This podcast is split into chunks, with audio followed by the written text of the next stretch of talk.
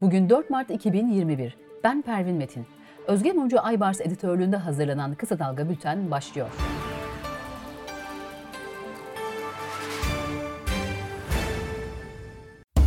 Türkiye İnsan Hakları Planını tartışırken bugün 66 gazeteci çeşitli davalarda hakim karşısına çıkacak.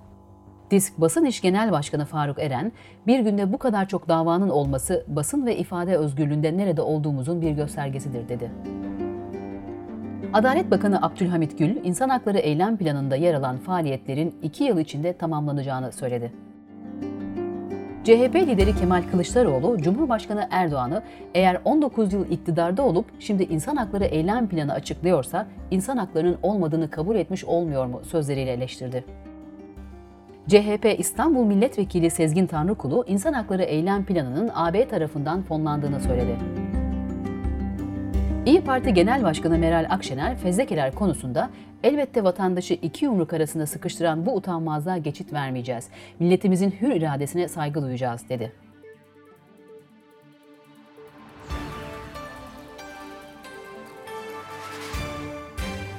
CHP İstanbul Milletvekili Enis Berberoğlu'nun da aralarında bulunduğu 7 milletvekili hakkında düzenlenen 10 fezleke daha TBMM Başkanlığı'na gönderildi.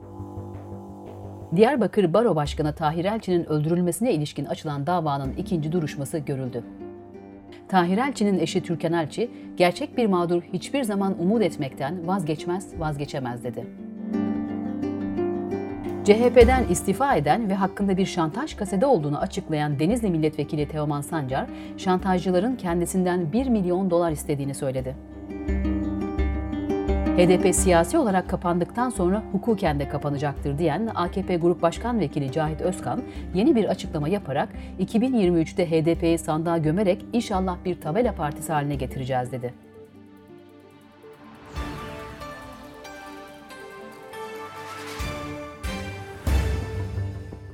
Cumhurbaşkanı Recep Tayyip Erdoğan'ın başbakanlığı döneminde MİT Müsteşarı Hakan Fidan'ın ifadeye çağrılması olayıyla ilgili MİT kumpası davasında eski emniyet müdürleri Yurt Atayün, Ali Fuat Yılmazer ve Erol Demirhan'ın da aralarında bulunduğu 10 sanık müebbet hapis cezasına çarptırıldı.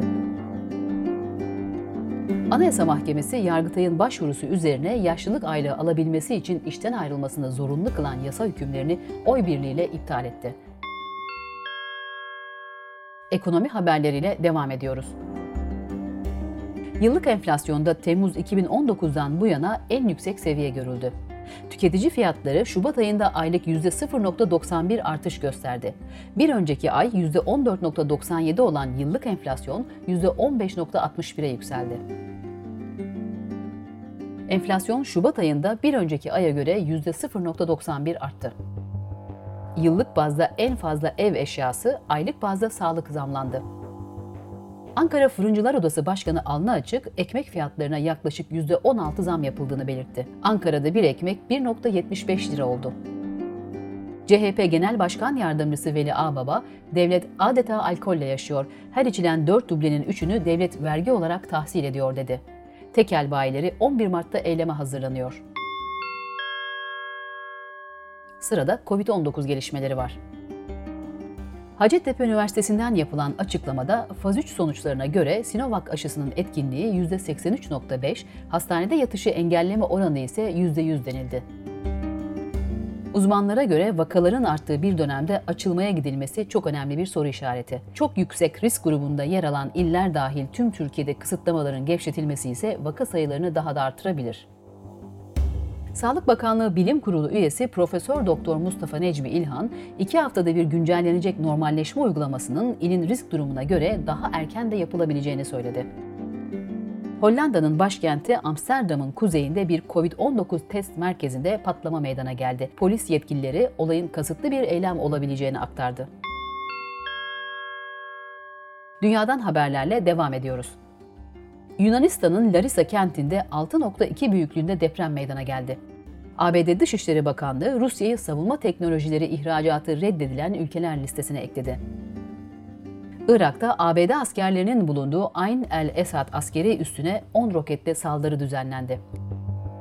Saldırı Papa Francis'in ülkeye yapacağı ziyaretten iki gün önce gerçekleşti.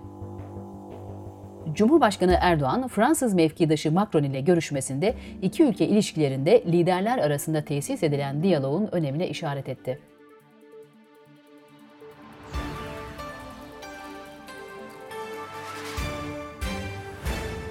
Kremlin'in ara buluculuğunda imzalanan bir anlaşma sonucu Ermenilerin yaşamaya devam edeceği Dağlık Karabağ'da 5 yıl boyunca Rus barış güçleri bulunacak.